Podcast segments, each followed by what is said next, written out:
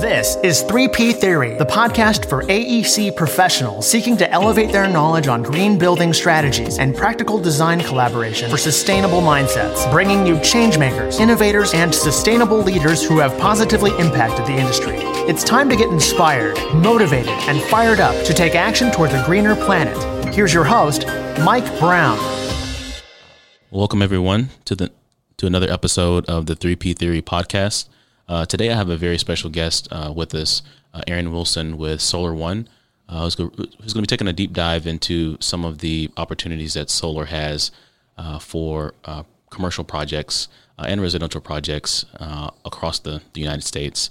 Uh, they have a huge background in working with uh, commercial solar uh, and being able to deploy that, working with contractors and other vendors to really uh, make successful projects uh, come to life. Um, Aaron, welcome. Yeah, thanks for having me. Uh, big fan of, of what you're doing here. Uh, it's great to have communication, uh, sharing information. So uh, very excited to be here and, and talking about this uh, subject. Awesome. Well, first of all, just give us a little ba- background about yourself and really how you got into the solar industry. Okay. Yeah, sure. So um, I'm Texas born and raised. Uh, so, you know, kind of grew up in this market, uh, kind of understanding the way that this particular market works, uh, particularly with deregulation of uh, the energy market. Um, uh, when I came out of college, uh, I got into international trade. Uh, so we were trading commodities, uh, globally. And, uh, I got a request, uh, one day, uh, for, uh, solar grade silicon, uh, which is a product that I had no experience procuring, but, uh, I had always had my eye on renewable energy. I thought, hey, this is kind of the wave of the future. Um, you know, at some point we've got to figure uh, this out, and I want to be a part of that of that process. I, I was something that I believed in, uh, that I thought it was something that uh, wasn't just a career, it wasn't just a job, but I was part of something that was creating a better future, a better tomorrow, uh, which I think is important to success, that you have some passion and some uh, some dedication to it. Um, so nonetheless, uh, got involved in uh, procurement of materials, and particularly um, byproduct from uh, semiconductor manufacturing.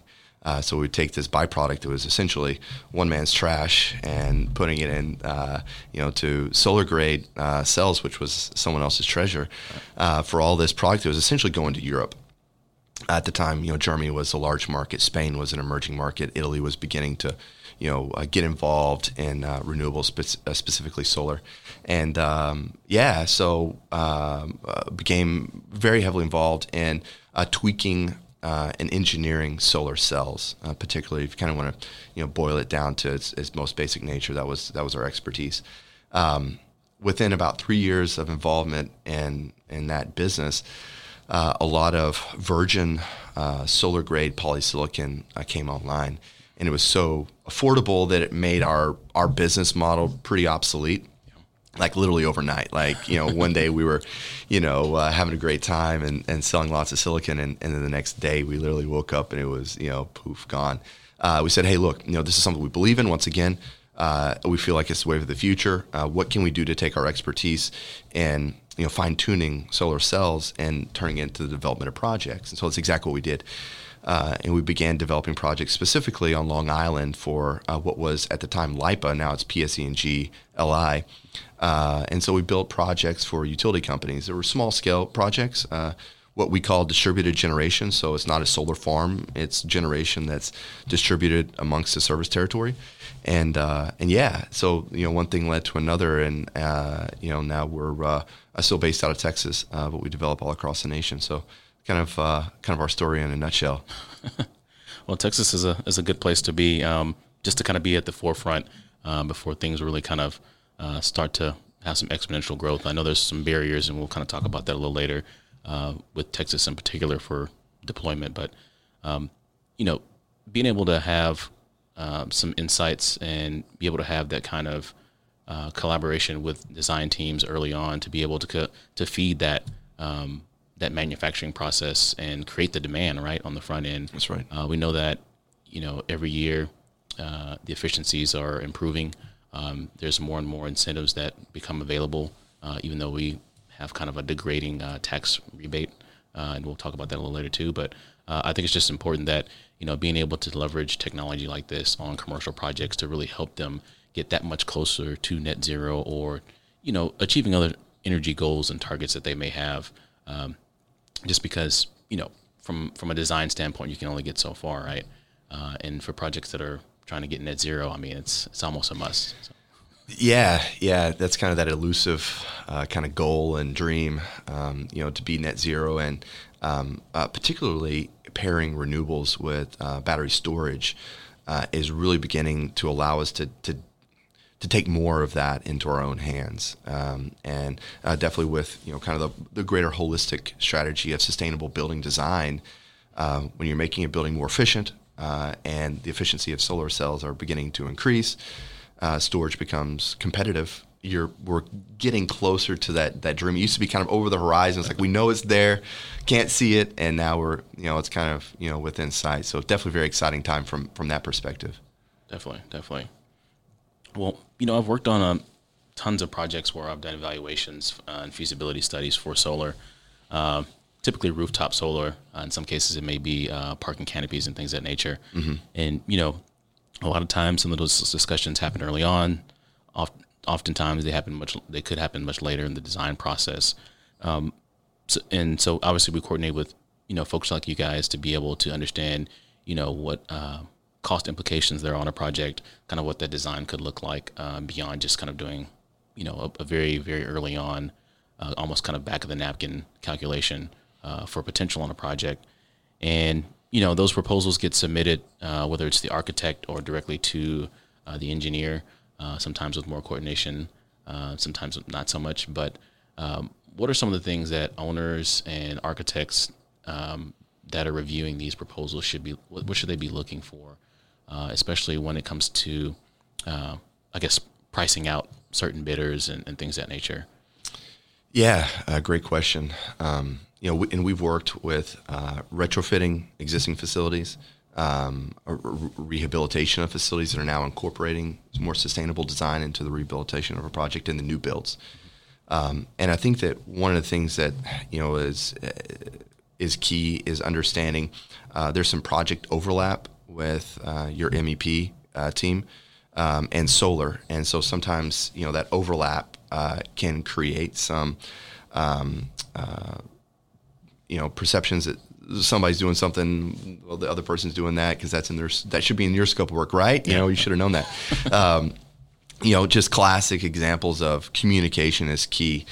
Uh, and we've worked with some, uh, some local, um, uh, you know, construction consultants and architects that really get that down. Um, that communication is paramount of how we are, um, you know, we're going back into a main distribution panel, uh, which is someone else's work, uh, but yet we've got to have a space in that in that M D P uh, for for our uh, equipment and identifying properly, you know, who's doing what, um, who's bringing what, uh, can really help, uh, you know, clear things up.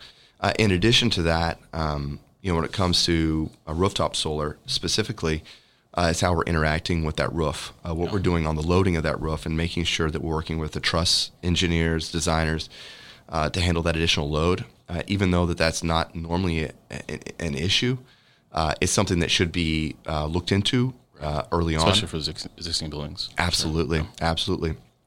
Um, And so those are things that can kind of trip up uh, your kind of your project flow, uh, just slow things down, can kind of create some some hurdles uh, that can um, um, use bandwidth uh, up to kind of go back and redo things. Uh, and so we normally have um, kind of a checklist of, of every project, either be for new builds or for existing facilities, um, where you know we want to go through that checklist and, and make sure that you know. Um, Uh, everything's taken care of. A lot of that structural, because uh, right. we're electrical, okay, you know, but we still interface and have an impact from a structural perspective. Uh, and then just coordinating with the other trades that are on site properly, uh, where there may be some kind of overlap of of uh, scope of work, and making sure that you know we're all you know kind of in agreement. Um, and then you know, kind of peering into the future is specifically dealing with architects, not just on the way that we develop solar today, but getting prepared for the future, uh, maybe battery storage, um, and something that maybe we can talk about later on is um, specifically building integrated photovoltaics, or B I P V, mm-hmm. which is a really exciting concept to me. Um, and uh, so, yeah, those conversations that you know, okay, what can we do to you know kind of get eyesight on that uh, so that we can kind of plan ahead once again as opposed to, you know, kind of dropping a bomb and saying, hey, I think this is something that's, it's here now, you know, that we've kind of all had time to prepare for it. Yeah. Yeah. No. And, you know, it's, it's important too that, you know, getting started early and not necessarily kind of having that as an afterthought to have solar on a project makes a, a, a big difference because, you know, even if a project decides to do it later, you know, months or maybe a couple of years after the building has been constructed, it can be more costly to be able to get all the conduit in, get the, the space you need. Um, you know, and I, I can see that very soon here, very similar to California, um, you know, energy codes and other um, policies are going to require that buildings be at least solar ready because, you know, we know it's going to come even if it's after the fact. So it, it only makes sense to go ahead and build the infrastructure to, to be able to do that, right? Absolutely. And, and when you're doing that in a new build, the capital outlay to make it solar ready is absolutely minimal. You've got all these trades on site.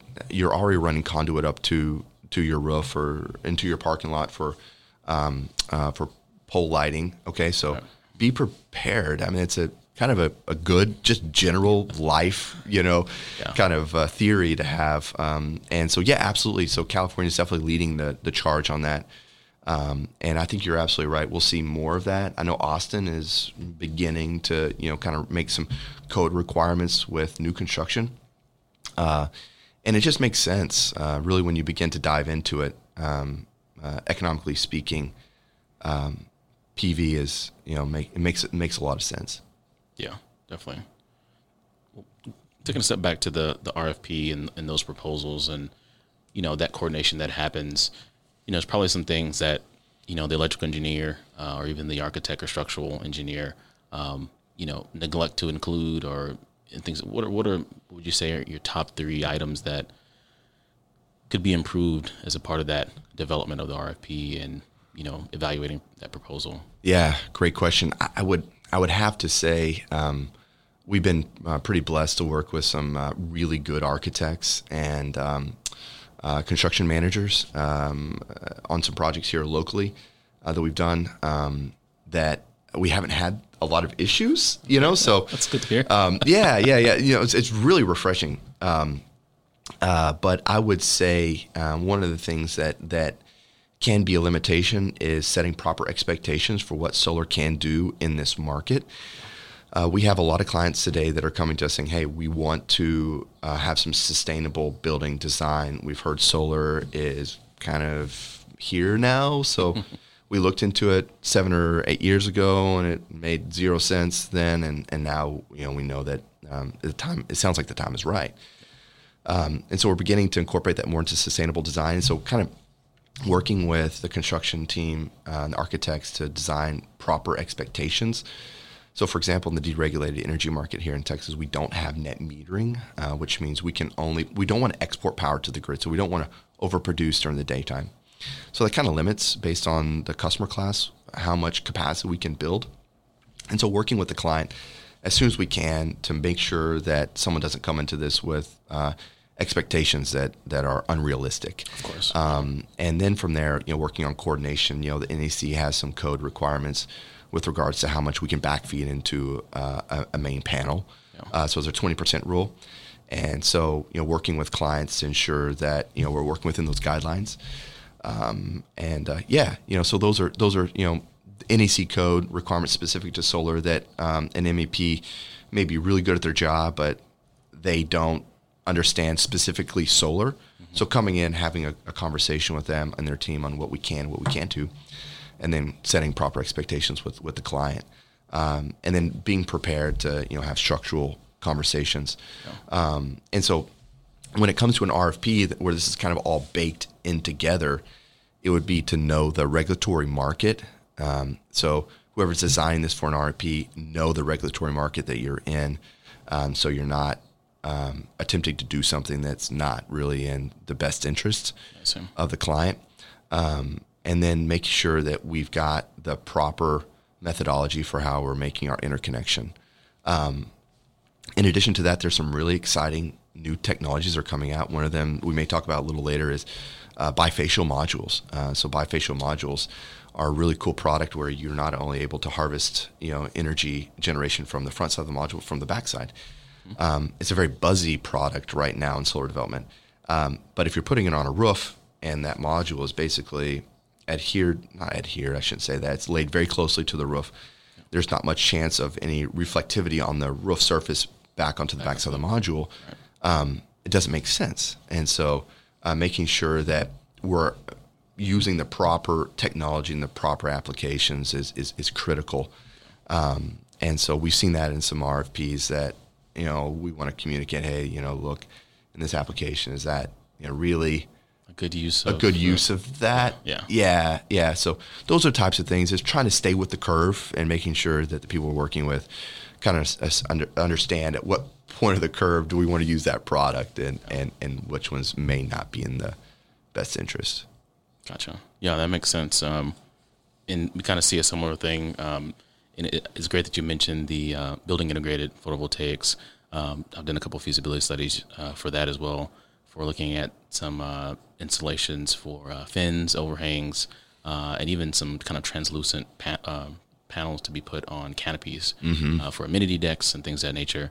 Um, you know, that that technology is, is really great because it allows you to really um, maximize the potential of the building envelope, um, especially for those facilities. Um, when you talk about mid-rise, high-rise projects where you have very limited roof area. Yeah. So now you can start to utilize, um, you know, the what could be the opaque facade or even vision glass in some cases. Uh, and, you know, they have varying, um, you know, visual light transmittance values. So you can get something that's more opaque or less opaque uh, for those and do a replacement for spandrel glass and use utilize that because that's going to be, you know, non-vision glass anyway. Uh, but it's going to have that architectural look as if it were glass, and now they have tons of different colors. So yeah, it's it's pretty it's pretty incredible. Now, you know, the caveat with that is, you know, you're sacrificing the efficiency because it's nowhere close to, you know, your your typical solar P V uh, efficiency, but you get the scale of more area, right? That's right. So. That's right. Yeah, I mean, when you're at a ninety degree, we call it tilt, okay, as opposed to uh, uh, twenty or twenty-five, which is optimal for, you know, this uh, latitude. latitude. Um, yeah, you're absolutely you're going to lose some production, but I love the duplicity of value. So you have building envelope material. It's glass. It's, you know, I mean, you think about um, cathedrals that were built in Europe, you know, millennia ago that have glass. It's still providing the service of building envelope. Yeah. Um, you know, so it's it's a it's a product that's going to have a very long lifespan.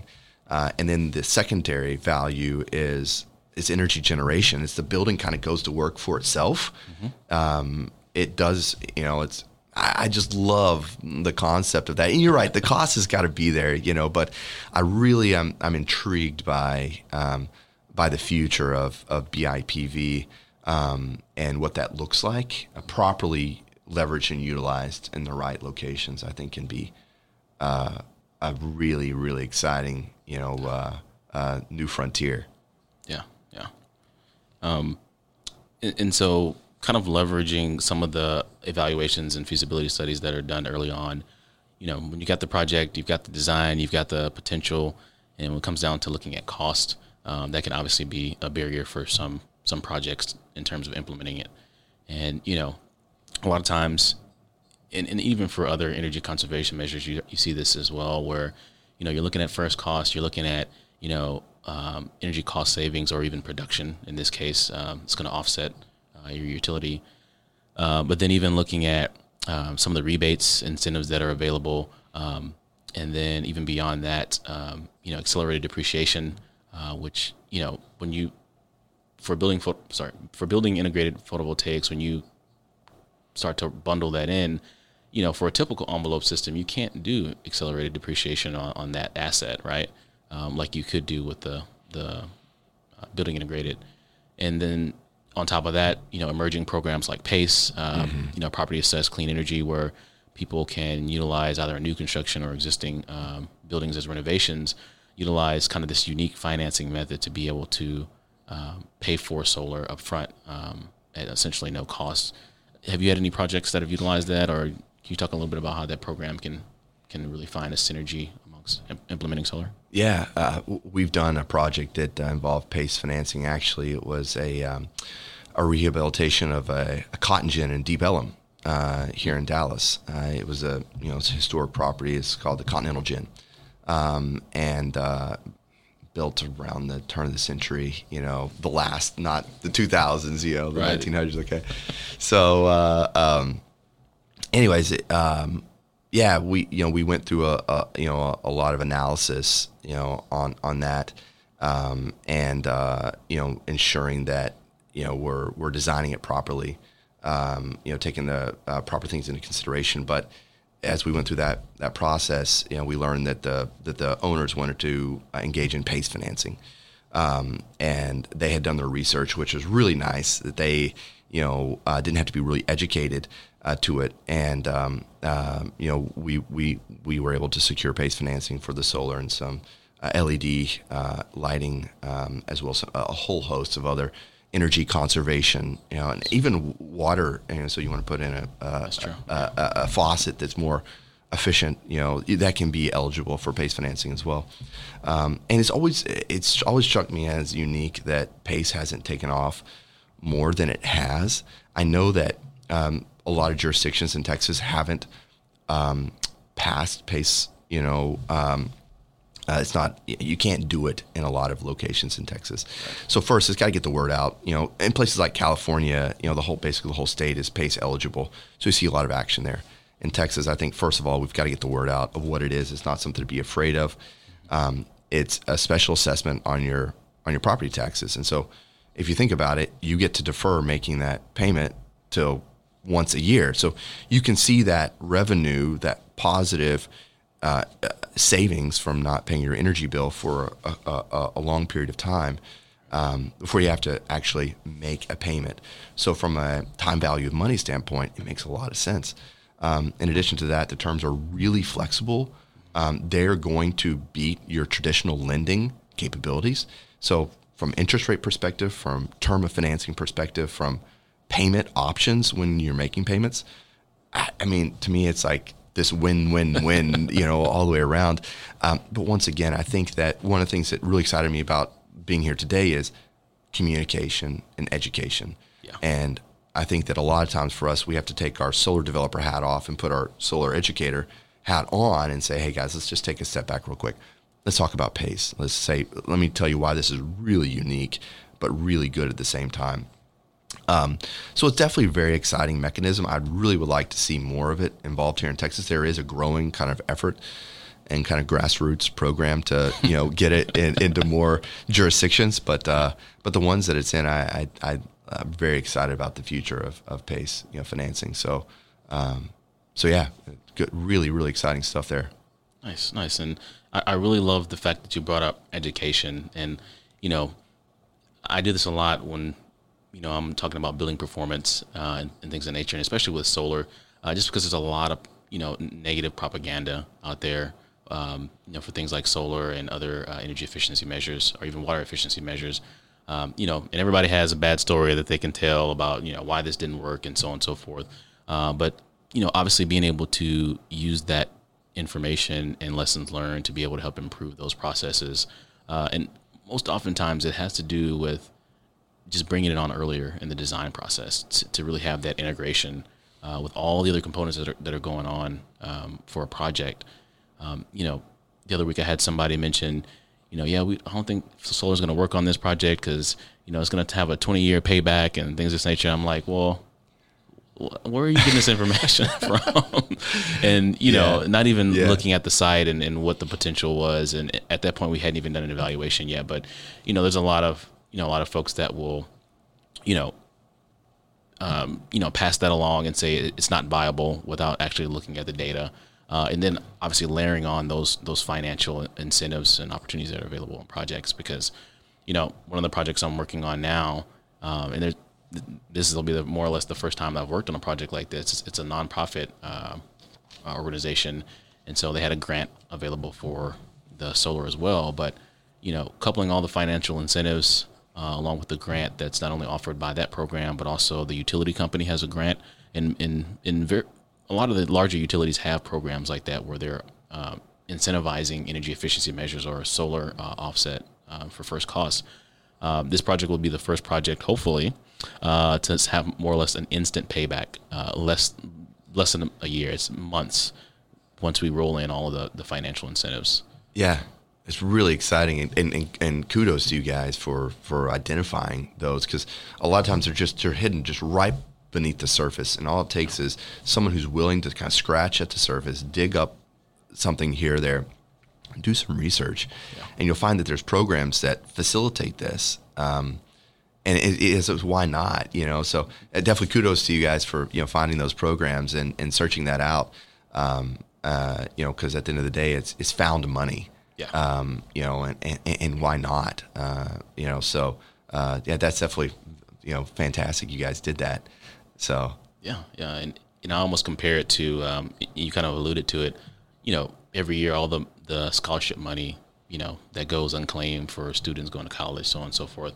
Very similar to these incentives. I think the metric was like, I don't know, one point five billion dollars or, or two, or two billion dollars annually that go unclaimed for incentives in the United States. Crazy. I'm yeah. Like, wow. That's, that's just incredible. I mean, that's a lot of money left on the, left on the table. And, you know, I, I, I, I get it. I mean, there's, you know, various jur- jurisdictions that have it, that don't have it. Um, it, depending on the project type and the scope, you know, it, it does take someone on the project team um, that you can, or even somebody you can, you can partner with, like a vendor, uh, to be able to, to uncover some of this stuff. And so, um, it, yeah, it, there's a huge opportunity out there.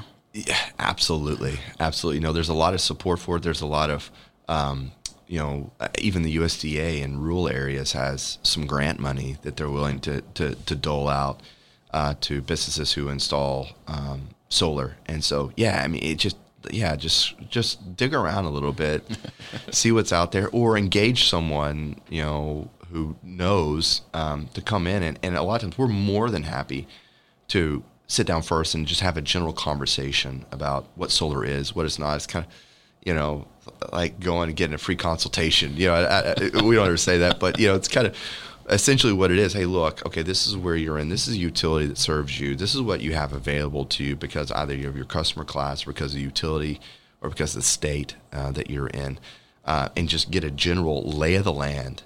Um, and then a lot of times we find that people are, are really surprised. And, in fact, one of the questions we get a lot, Mike, is, um, well, I haven't heard of this before. We get that a lot, yeah. uh, which is a fun question to get. Um, and there's a whole host of reasons, but I think that there's been a narrative. Solar kind of had its, you know, kind of, it just sprang up out of the ground about eight years ago, ten years ago in the U S. And there was this, it was buzzy. It was exciting. It was like, okay, we can do this. This can do, we're going to rebuild, you know, the economy, and um, renewables are going to be part of it. And, uh, a lot of places we looked at the economics like, man, this is bad. This is yeah. not good. This does not work.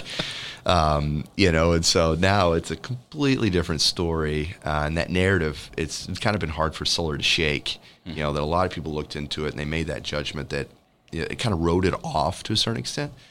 Um, and now we're coming back and people are saying, yeah, man, this is, this is great. You know, why haven't I, well, you, you did is just, you know, a little, it was, it was a few years too early in this particular market here in Texas. So I would encourage everybody to kind of take a fresh look at it, um, you know, because the economics are compelling, and um, there's not a lot of things that I can say that, um, that, that I can say about, you know, on-site solar generation.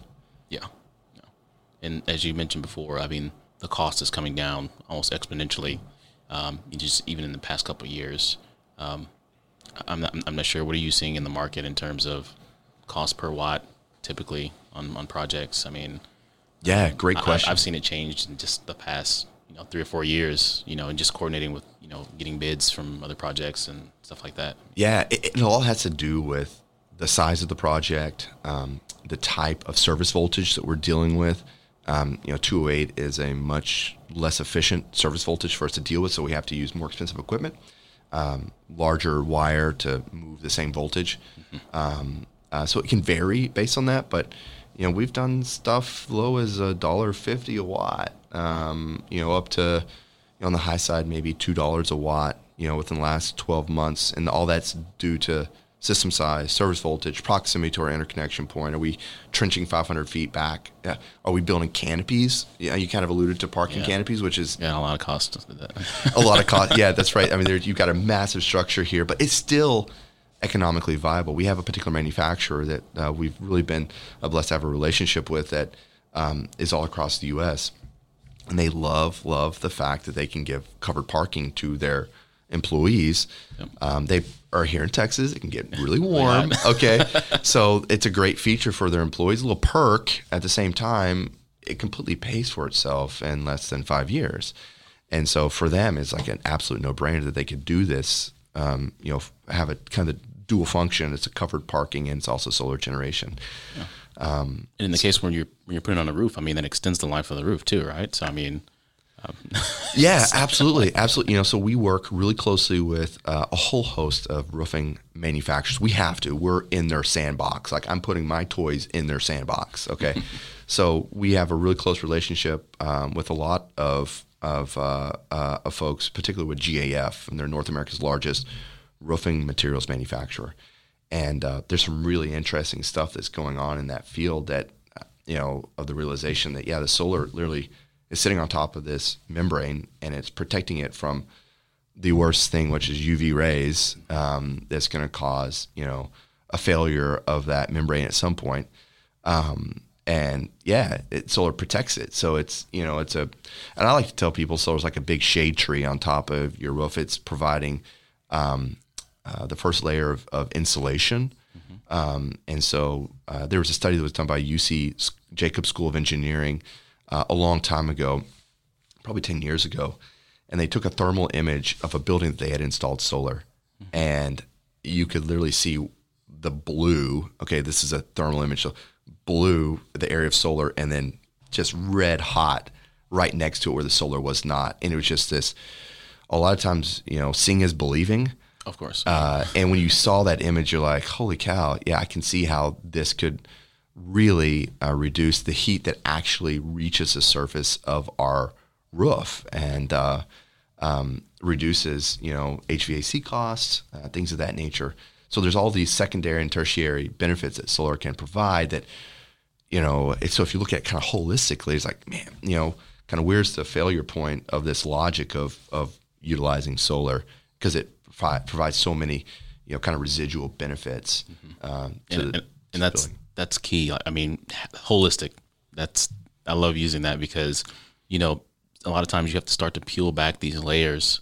You know, it's not just one sided and siloed in terms of that impact. I mean, it, it could potentially have a ripple ripple effect, right? I mean, there's a scenario, and I'm not sure if it was um, a, a rep that I coordinated with you guys on or another project, but.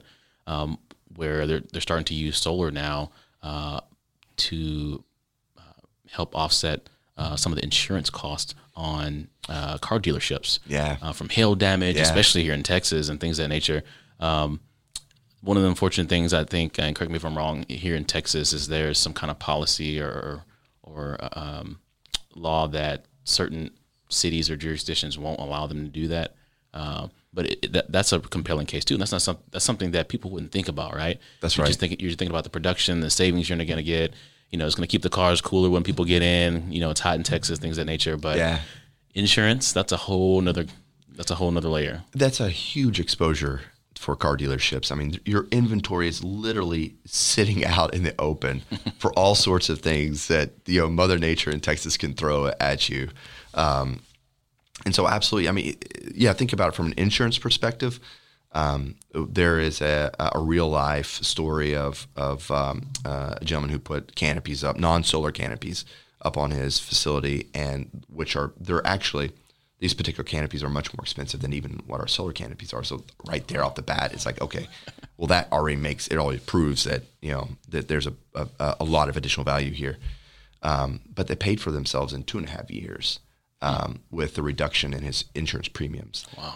Um, and so that was, that was, you know, uh, kind of once again, kind of an independent, it wasn't our analysis. This was our client's analysis.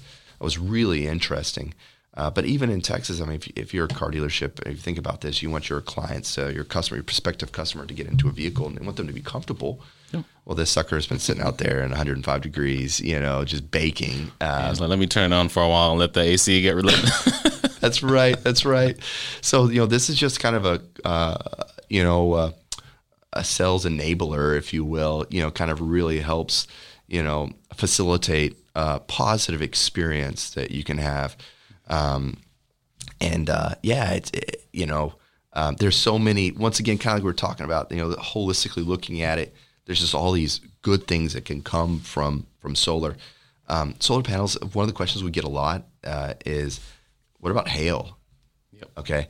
It's a, the last time I checked, this is a sheet of glass. You're talking about, you know, glass on the front of this module. Um, solar panels themselves are designed um, and they're tested uh, and they're listed by Underwriters Laboratory. So it's a U L seventeen oh three standard that we have to be tested to. And one of the tests is that it has to be able to take uh, an impact uh, that's replicating a very, very large heavy object uh, or a hailstone, essentially. Right. Um, and it, the impact occurs at all four corners of the solar module. Um, and if it has any internal defects after that test, um, then it fails and it does not get its its listing. And so they're designed for this environment. Right. Um, I'm not going to say that they're going to withstand every hailstone that, that comes our way, um, but I've seen a lot of roofs that are chewed up and the solar modules uh, are, in, are in still good shape. Um, so definitely very interesting from that perspective. That's kind of really relevant to people in this region, yeah, uh, because hail is is is very prevalent. Um, so uh, yeah, it definitely, you know, a lot of, you know, kind of good byproducts from from from solar. Definitely, definitely. Well, um, and you've worked on you guys have worked on a lot of different projects, um, you know, all across the country. What what has been one of the largest projects that you've worked on, and what were some of the, the outcomes of that project? Yeah, uh, great question. Great question. So um, one of the largest projects that we've worked on to date is a project um, on the San Antonio International Airport. Um, so there's a company that services, um, you know, jets for major airlines um, and uh, um, freight companies like, you know, U P S uh, that's there on the premises of the airport. Um, and it involved us installing solar on six separate roofs, making six separate interconnections, um, going through, you know, one of the, it's C P S is the utility down there. So it's yeah. very, um, they are uh, very supportive of solar, uh, but they're very, very particular about the way that they want things done. Uh, so there's a lot of uh, hurdles you have to jump through in order to get um, your incentive money. Hmm. In addition to that, you know, we had to work with the F A A on a Uh, glare analysis, so it's called a um, seventy-four sixty uh, for any kind of construction that goes on on the airport premises. And so um, there's a lot of solar on, on airports across the U S, but not enough for there to be, um, at the local level, a lot of personal knowledge of how these operate. Um, and so, uh, so yeah, it was definitely a challenging project for us. We really enjoy those projects, though. Uh, because it, it it kind of allows us to kind of get outside of the norm and, and work on something that um, is very rewarding. Um, and so that was that's probably one of the largest and most challenging projects we've had to date because of the massive amount of regulatory entities that we had to work with, um, the way that we had to design it. Um, we used a local made module out of San Antonio by the name of Mission Solar. So they actually make oh, solar I've heard panels. Of them actually, yeah. Yeah, make yeah. a great product. Um, it's a, a very high performing product. We're using that on a project in San Antonio. So there's that kind of that local, hey, we're using a local made product for a local business. Um, and uh, yeah, it's just a, you know, um, a really exciting project, but yet at the same time, a lot of uh, moving parts. And so kind of getting back to what you were referring to earlier, of what can we do to kind of uh, mitigate uh, hurdles or failure points of, you know, in the development of a project. We learned a lot of lessons on that one. Um, and, and luckily we've got a fantastic client that's very dedicated, you know, to, uh, to, to, you, to decreasing their carbon footprint essentially. Uh, but the economics are, are once again compelling, you know, in that market. So, yeah. Well, I mean, if you can do solar for an airport, you can do solar anywhere. I mean, that's one of the more challenging markets to do that. Oh, you tell me about it. Tell me about it. Yeah. Well, you think about, we've got, you know, thousands of square feet of glass that's facing the sun, and you have these airplanes that are flying over it. And so your your knee-jerk reaction is, hey, this is going to create a lot of glare um, or glint that could be disruptive to a pilot trying to land at an airport. Yeah. Um, and uh, when you really start, once again, doing your research and digging beneath the surface, you'll find that um, solar modules produce less glare than flying over a body of water. um, the glass hmm. themselves. It's a very, very unique glass. It's designed to absorb light, not reflect it. So if you took a sheet of just traditional exterior window glass, okay, and you put it next to a piece of solar glass, they're going to have completely different reflectivity um, characteristics. Yeah. And so it's just, it's unlike any other kind of glass that's out there. And so it has to be treated as such. Um, so luckily, once you get through those those hoops, you know, we find that it's really not a problem. But um, uh, uh, anytime you're dealing with, with the F A A, um, it can definitely uh, pose some uh, some unique challenges and and analysis that has to be conducted and done. Yeah, yeah, for sure. Yeah, well, you know, there's a, a lot of um, you know, new developments. We talked about the building integrated photovoltaics and things of that nature. Um, where do you kind of see the solar industry moving in the next, you know, ten to twenty years? Um, you know, we mentioned obviously, hopefully, we'll see some gains in efficiency uh, over that time period. But what are some other things that we should be looking out for? Man, uh, this is one of my favorite uh, favorite. To- I always love, you know, kind of the excitement of what the future holds, uh, and particularly for renewable energy. Um, you know, B I P V, I think, is definitely going to be uh, a major factor, and it's going to come from a multitude of different. It's going that's going to occur from a multitude of different reasons. One, efficiency of solar modules um, as they increase, we're able to get more watts out of a square foot of space, which is going to increase our production, therefore increase the return on investment. Um, and, um, you know, looking at it from, you were talking about the, you know, how some solar modules are translucent. So it's a glass on glass design uh, where it can be used for an atrium. It can be used for a canopy. Um, uh, almost creates kind of like a pergola effect uh, where it's allowing some light to come through, Uh, but reflecting s- some of it as well. Um, you know, that's a really exciting technology for us to use on canopies, on B I P V as well. Um, uh, you know, so that's definitely going to be a technology that we're going to see. We're going to see things paired with batteries.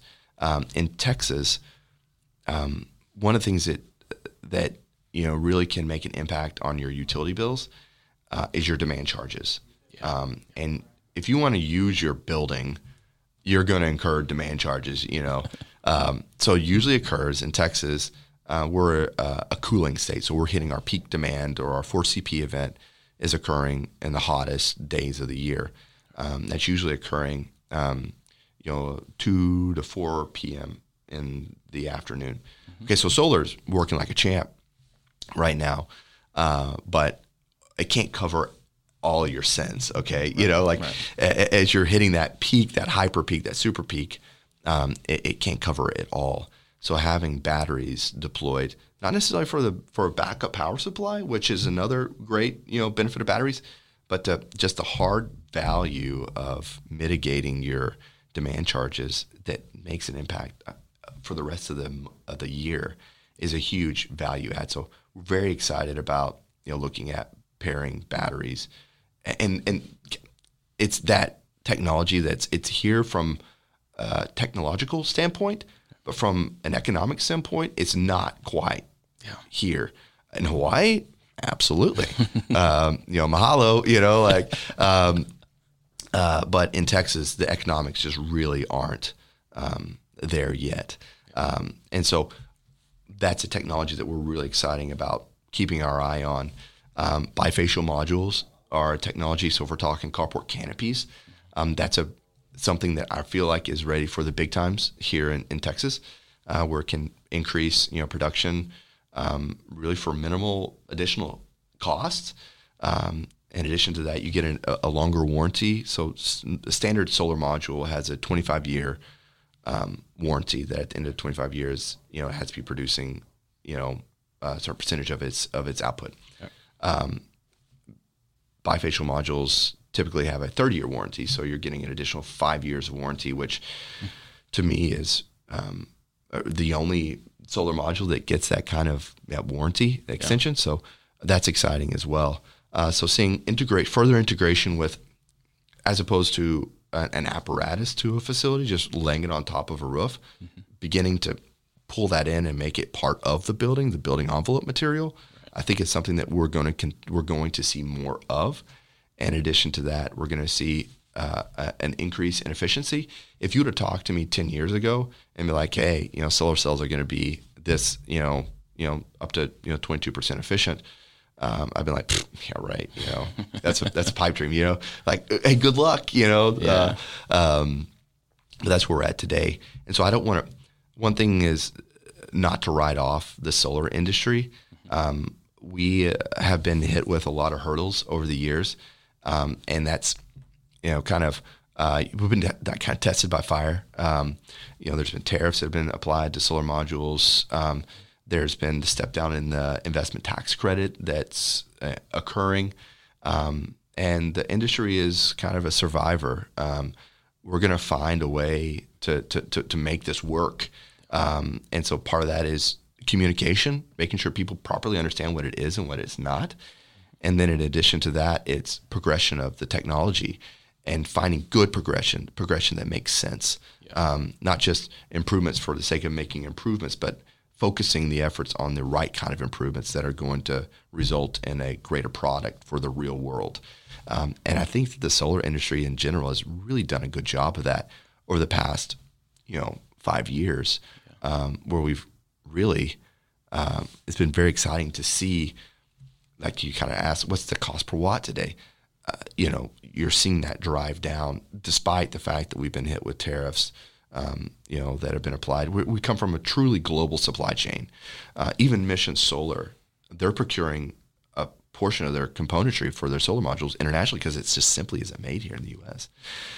Um, and so, you know, uh, finding the best way to make those, you know, procurement habits is is is critical as well. So um, definitely very, very excited about the future and where it's going, not just for us as a business, but for our clients, for their ability to have access to Uh, and improving technology um, that has uh, is more uh, accessible yeah. and applicable in multiple different situations. So um, definitely uh, painted with really broad brush strokes there for you on that question. But you know, those are the things that really kind of kind of generally it, it really excite us about the future. But I would tell somebody there's no better time than now to look into what solar can do for you. Um, the incentives that are available today, there's no promise that they'll be here tomorrow. Um, and solar may, you know, have a four-year return on investment or a two-year return on investment or a five-year return on investment, which is investment grade by all means. Um, but if those incentives are taken away, it may bump that out to a seven-year R O I, which still may be um, economically feasible, but it's not as good. Right. And so um, I don't know what the future holds. I like to deal with the facts that we know. And we know today that solar makes a ton of sense. So I would want to encourage everybody to look into it, investigate it, kind of like you did, you know, dig beneath the surface, see what's out there for you. Yeah. And then to come into a conversation with uh, with a qualified solar professional that's able to say, hey, look, you know, hey, great job on, on your investigation, but there's two or three others that are out here that are great benefits for you mm-hmm. that you may not have, you know, thought about. Um, and look into it, at least, you know, kind of peer into that into that space and, and see what it can do for you, because I think that once you do that, you're going to be pleasantly surprised. Yeah, yeah, definitely. When even when you look at projects outside of, you know, your norm, where, you know, maybe even the, the building owner or manager doesn't want to own the solar, and they do, you know, P P A kind of agreement and, and things of that nature, where there's another third party that comes in to, to handle all that and servicing and maintenance, and it's just kind of really hands off for them. Uh, that could be a strategy for, for folks as well. Um, And, and, you know, um, you know, on projects where, and I, I think about this for new cities um, that are springing up, especially here in Texas, and, and growing cities, expanding cities, um, how they start to add to their uh, city infrastructure in terms of lighting, mm-hmm. even. Um, you know, this is probably a different, this is a different scale and different application, but, you know, doing even solar lighting in some of those cases to be able to, to minimize the infrastructure that has to go, go in to, to power and connect all that, right? Uh, absolutely. Uh, I, you know, before we started, we were talking about, you know, how the Dallas greater, you know, Dallas-Fort Worth greater, you know, metropolitan area has done a better job than others at infrastructure, um, you know, highways and, and um, you know, just general uh, infrastructure. Um, we still have room for improvement, but, you know, we've at least seen that, you know, what was occurring. And so definitely, you know, kudos to, you know, kind of the um, the the planners that that were preparing this, that like other places that we may find across the U S that didn't do so, such a good job. I think that same mentality applied to, like, you know, um, public spaces where you have parking lot lighting that would utilize solar panels uh, for its power source. It takes that same kind of forward-thinking logic, um, which I think we're sitting in a good place for that here, uh, because um, when you look at that, you know, um, the fixture itself may be more expensive, obviously, than a standard fixture. Uh, but when you're looking at it over its lifespan, it is a, a, a night and day difference. Uh, so you have to use the proper metrics to um, to apply to a theory, to a product, to truly analyze, is it good or is it not good? And uh, when you're just looking at it from an upfront perspective, okay, like, that's fine, but you're still going to have to pay for this thing. Like, this is reality over a long period of time. So yeah, I think that, you know, things like parking lot lighting, um, you know, in, installing the solar panels in a way that it's performing optimally. I've seen some um, some solar panels on a on a on a street pole and it's facing north into a tree. I'm like, you know, like, come on, guys, like, really, yeah. You know, like, just some really simple, like, you know, one on one, uh, one on one, you know, kind of announcement, like, okay, well, when you face it south, you know, this is a, um, you know, this is a uh, cylinder, you know, this pole is set so I can actually face it whatever direction I want to. I'm not forced to face a certain direction. Sounds like that may have been an afterthought kind of thing. They slapped them on. So we get a little bit extra money. Let's go ahead and, you know, I, I don't know. Yeah, no, no, you're right. So just little things like that, that I think properly, a, a technology properly applied based on how it's designed, um, solar is going to excel. Um, maybe uh, street lighting uh, and a solar cell that's that's only function is to power a battery for an L E D light fixture, um, or a solar farm that's powering a community, um, the technology properly applied is going to be compelling uh, today. So with the, using the proper metrics to analyze what its true cost and value is. Definitely. Awesome. Yeah. Well, uh, definitely enjoyed having you today, and um, you know, I can go all day talking about solar. Oh, I mean, there's I so many different, you know, projects I've worked on, and obviously additional questions I've got for you as well. But um, you know, we definitely love to hopefully have you back on the show um, and, co- and coordinate with you in the future.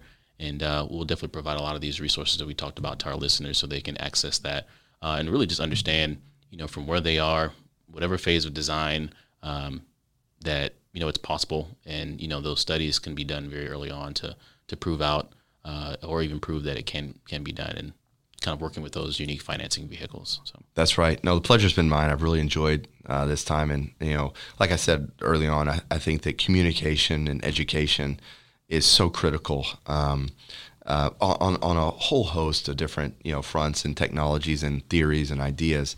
Um, so definitely very excited to be part of this and part of just a general conversation about what solar is and what it's not. So definitely thank you for having me, you know, on here today and letting me uh, sit here and, and uh, you know, uh, brag on my uh, my prize pony. So, so thanks, Mike. Appreciate it. Great. Thank you.